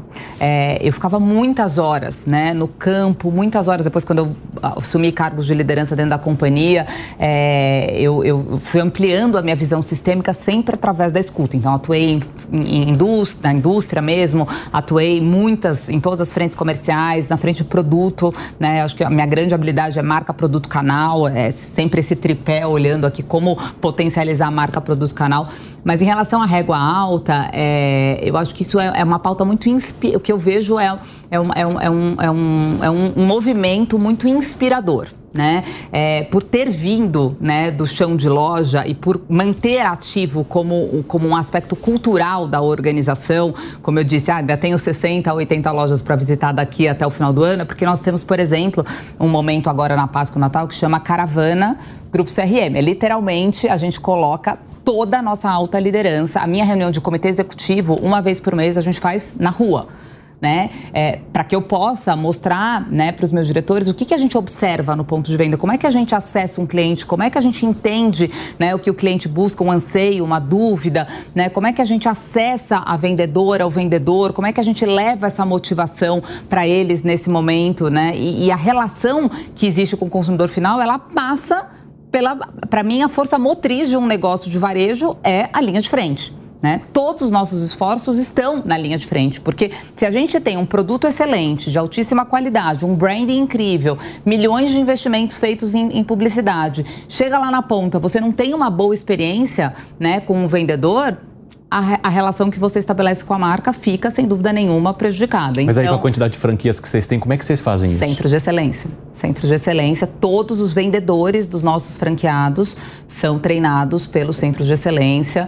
Existe uma universidade dentro do Grupo CRM com cursos, tanto EAD uhum. como cursos presenciais, que capacitam mais de 15 mil vendedores em todo Poxa. o Brasil não só através uh, uh, os vendedores físicos, mas os personal shoppers, que é o que a gente hoje agora é, avançou muito nessa agenda digital, né? já é 20% do nosso faturamento, e também na Brasil Cacau, no canal de venda direta. Agora, com esse investimento que vocês fazem em qualificação, como é que vocês também é, é, se preparam para evitar uma rotatividade? Porque aí vocês oferecem tudo isso para os colaboradores e de repente eles permanecem pouco. Como é que vocês fazem para organizar isso, inclusive com essa quantidade de empresas que vocês têm? É o desafio do varejo, né? O uhum. turnover é um desafio do varejo, mas o nosso turnover é, é relativamente baixo. É, eu fico muito orgulhosa. A gente tem mais um ritual legal que chama Anos de Casa e a gente vê assim colaboradores de loja. Chegamos até a completar 40 anos, né? Para vocês terem uhum. ideia, tinham gerentes nossas lá, Dona Jurema, se estiver me assistindo, eu conheço todas. é, 40 anos anos né, de, de companhia, é, eu acho que uma maneira, claro, você tem que estar muito adequado na, na, sua política de remuneração, né, é um dos pontos, mas também o senso do propósito, né, assim, vender um produto que eu acredito, né, que está dentro de um, de, um, de um universo que faz as pessoas felizes, que constrói né, momentos e memórias especiais, é, também facilita muito, né, quando você tem é, uma marca que te oferece um bom ambiente de trabalho, trabalho, uma boa condição é, é, é, de remuneração e que te encanta pela proposta é, do produto que ela vende. Elaine. É, é, muito inspirador ouvi-la falar, ainda mais esse ano que a gente viu aí uma crise no varejo no geral, né? É, eu queria e você é uma pessoa de alta performance, né? A gente percebe isso a, a todo tempo, né? É, como é que você fez? Eu queria que você contasse, porque eu já sei, porque eu, eu li. Mas ela, eu ela fez você... a lição de casa. mas eu achei muito bacana, porque para você não tem crise, né? Você vai lá e acha a solução. E no período de Covid, ela descobriu como fazer a venda no digital. E isso foi muito legal e eu queria que você compartilhasse um pouquinho com a nossa audiência. Ah, Elaine, muito legal. A gente, no momento da, da pandemia, eu batize, cada um batizou a pandemia de uma maneira, né? Eu falo que a pandemia, de todos os desafios que eu realmente venci alguns deles e gosto muito de momentos desafiadores, eu acho que isso me instiga muito, uma característica que é a minha inquietude positiva, uhum. então isso me deixa, talvez, no meu, no meu modo de melhor performance quando os momentos são desafiadores, mas eu, eu batizei a pandemia como um pivô rígido. Eu acho que mexeu uh, num aspecto, uma crise sanitária que o mundo já viveu, e quando a gente está diante de uma crise que mexe com a saúde das pessoas, é muito sensível. Né? Qualquer que seja o seu olhar, se você é uma companhia, como é o nosso caso, muito voltada às pessoas, a minha maior preocupação era como eu vou lidar naquela época com 800 lojas fechadas. Né? E vindo é, é, é, do campo, eu pensava, meu Deus, meus franqueados estão baixando as portas. Como é que a gente vai colocar uhum. um plano de contingência, né? pensando no empreendedor, pensando na economia, pensando em como esses franqueados vão sair mais fortes do outro lado da linha, né? quando essa crise passar. E eu me lembro que eu estava voltando de Brasília, fazendo uma, uma, uma regional inteira, eu estava visitando lojas lá no Centro-Oeste, e aí a minha diretora comercial me ligou e falou: Renata, a gente estava 18 dias da Páscoa. A Páscoa é, é 30% do faturamento anual da nossa companhia e mais de 40% da rentabilidade anual do nosso franqueado. Então, olha a nossa responsabilidade. Os franqueados tinham comprado 20% a mais do que 2019, estavam super estocados. A gente ainda dentro de uma agenda digital, como todos os empreendedores na época, incipiente, né, começando. E, e, eu desci em Congonhas, me lembro como se fosse hoje. Eu desembarquei em Congonhas, tocou meu, meu telefone e a minha diretora comercial falou: Renata, as lojas vão fechar. É, eu falei, tudo bem, é, vamos agora para o escritório. A gente estava com a Hartman House fazendo um trabalho de expansão para a gente. Eu redirecionei os esforços da consultoria para montar o nosso comitê de crise e me pronunciei no dia 21, isso era dia 18 de março. Sim. A gente montou o plano em três dias. Dia 21, eu fiz o primeiro pronunciamento para a rede e disse para eles assim: falei, pessoal, é, a gente está diante da maior crise sanitária que o mundo já viveu e eu quero dizer para vocês o seguinte: na hora da bifurcação, da tomada de decisão, eu vou levar em consideração um princípio inegociável. A crise passa e as relações ficam.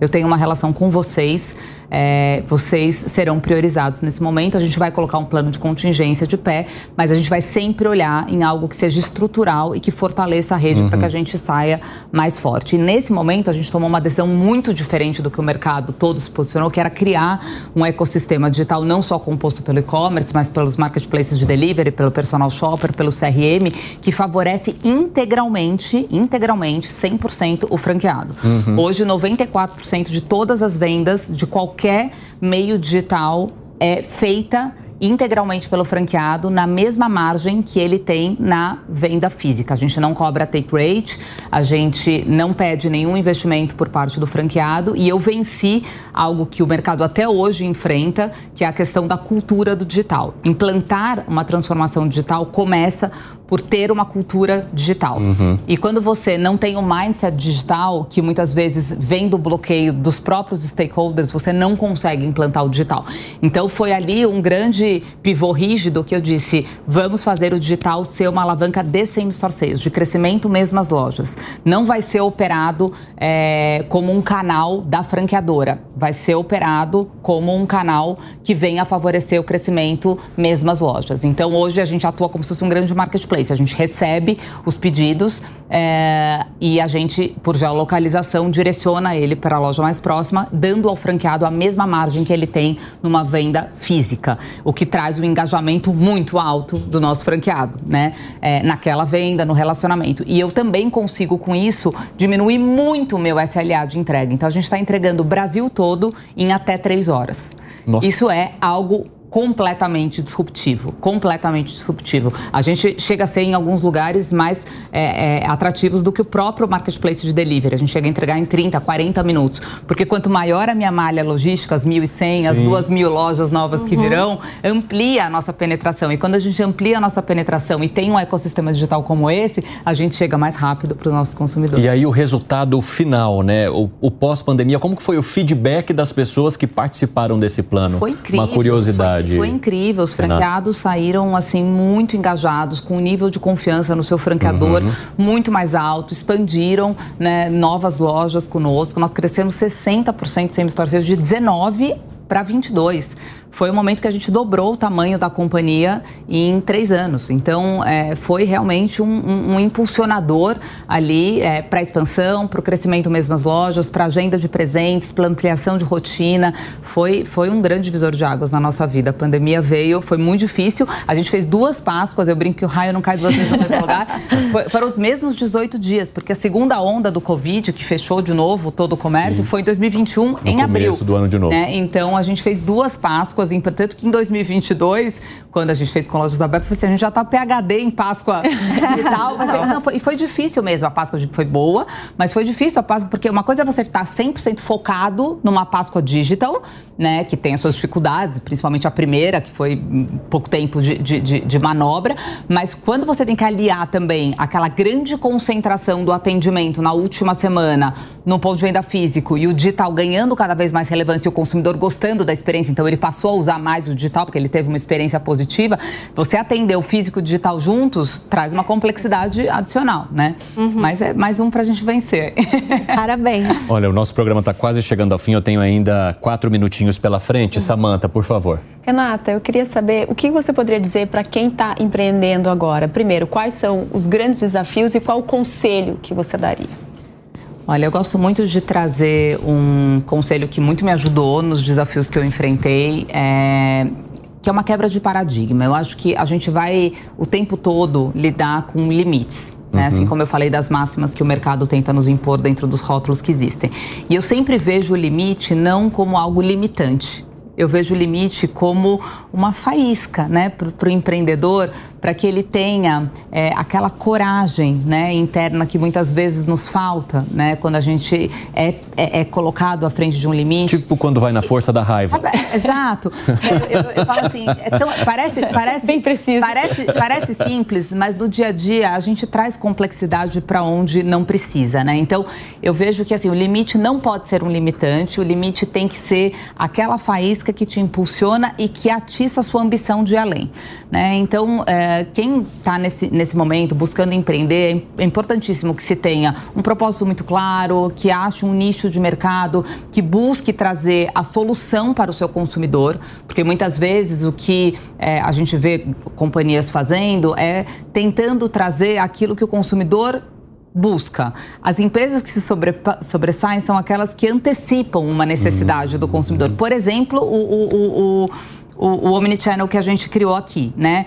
Será que o consumidor tinha conscientemente essa necessidade de ter em 40 minutos um é, chocolate? É, é a gente antecipou uma necessidade. Então, quando você é precursor, você, de certa maneira, também vai construindo novos hábitos de consumo, né? Porque você fala para ele, olha, agora você pode ter experiência Copenhague em 40 minutos em um clique, né? Puxa, que legal. Talvez, se eu fosse perguntar para o consumidor o que ele falasse, se você me entregar no dia seguinte, eu estou satisfeito, né? Mas aí, a partir do momento que a gente facilitou para ele, a recorrência aumentou. Então, tentar encontrar maneiras de antecipar necessidades no serviço, no produto, dependendo do, do, do, do setor que você atua te traz um diferencial competitivo. Rapidamente, Renata, você deu um conselho para quem nos acompanha. É, nesse momento em que a gente está falando tanto do empreendedorismo feminino, você daria algum conselho hoje, se você pudesse, para a Renata, de 16 Muitos. anos de idade?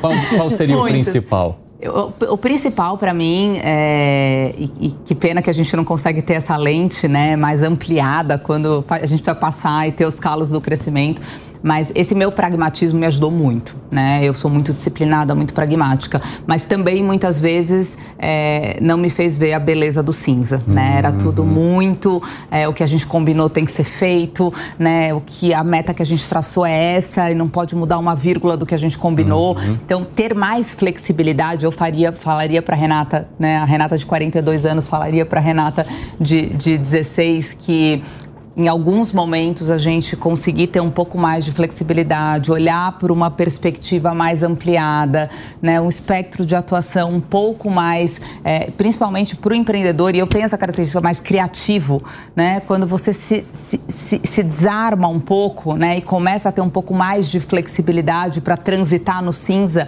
você até consegue, sob uma nova perspectiva, ser mais criativo para a solução de problemas. Só para a gente finalizar, direto ao ponto, que é o nome do nosso programa, você come muito chocolate? Eu começo geralmente as entrevistas dando essa boa notícia. Olha, a gente esperou uma hora e meia para dar essa boa notícia que a gente pode e deve consumir chocolate todos os dias.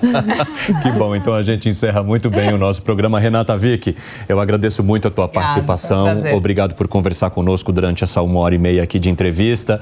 Lívia, muito obrigado. Foi um prazer recebê-la aqui. Espero que a gente possa compartilhar mais momentos. Samanta, obrigado mais uma eu vez. Até a próxima, vou te dizer, porque eu sei que você vai voltar. Elaine, você também. Elaine. Obrigadão. Elaine estudou aqui.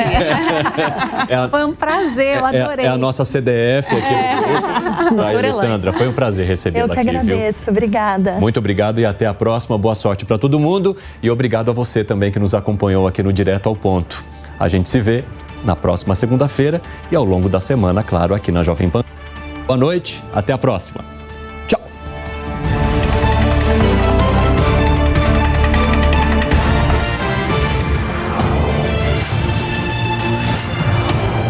Direto ao ponto. A opinião dos nossos comentaristas não reflete necessariamente a opinião do Grupo Jovem Pan de Comunicação. Realização Jovem Pan News. Okay, round two. Name something that's not boring. A laundry? Ooh, a book club. Computer solitaire, huh? Ah. Sorry, we were looking for Chumba Casino. That's right. ChumbaCasino.com has over 100 casino style games. Join today and play for free for your chance to redeem some serious prizes. ChumbaCasino.com. No purchase necessary. Void where prohibited by law. 18 plus terms and conditions apply. See website for details. With the Lucky Land slots, you can get lucky just about anywhere. This is your captain speaking. Uh, we've got clear runway and the weather's fine, but we're just going to circle up here a while and uh, get lucky. No, no, nothing like that. It's just these cash prizes add up quick. So I suggest you sit back, keep your tray table upright, and start getting lucky. Play for free at LuckyLandSlots.com. Are you feeling lucky? No purchase necessary. Void where prohibited by law. 18 plus terms and conditions apply. See website for details.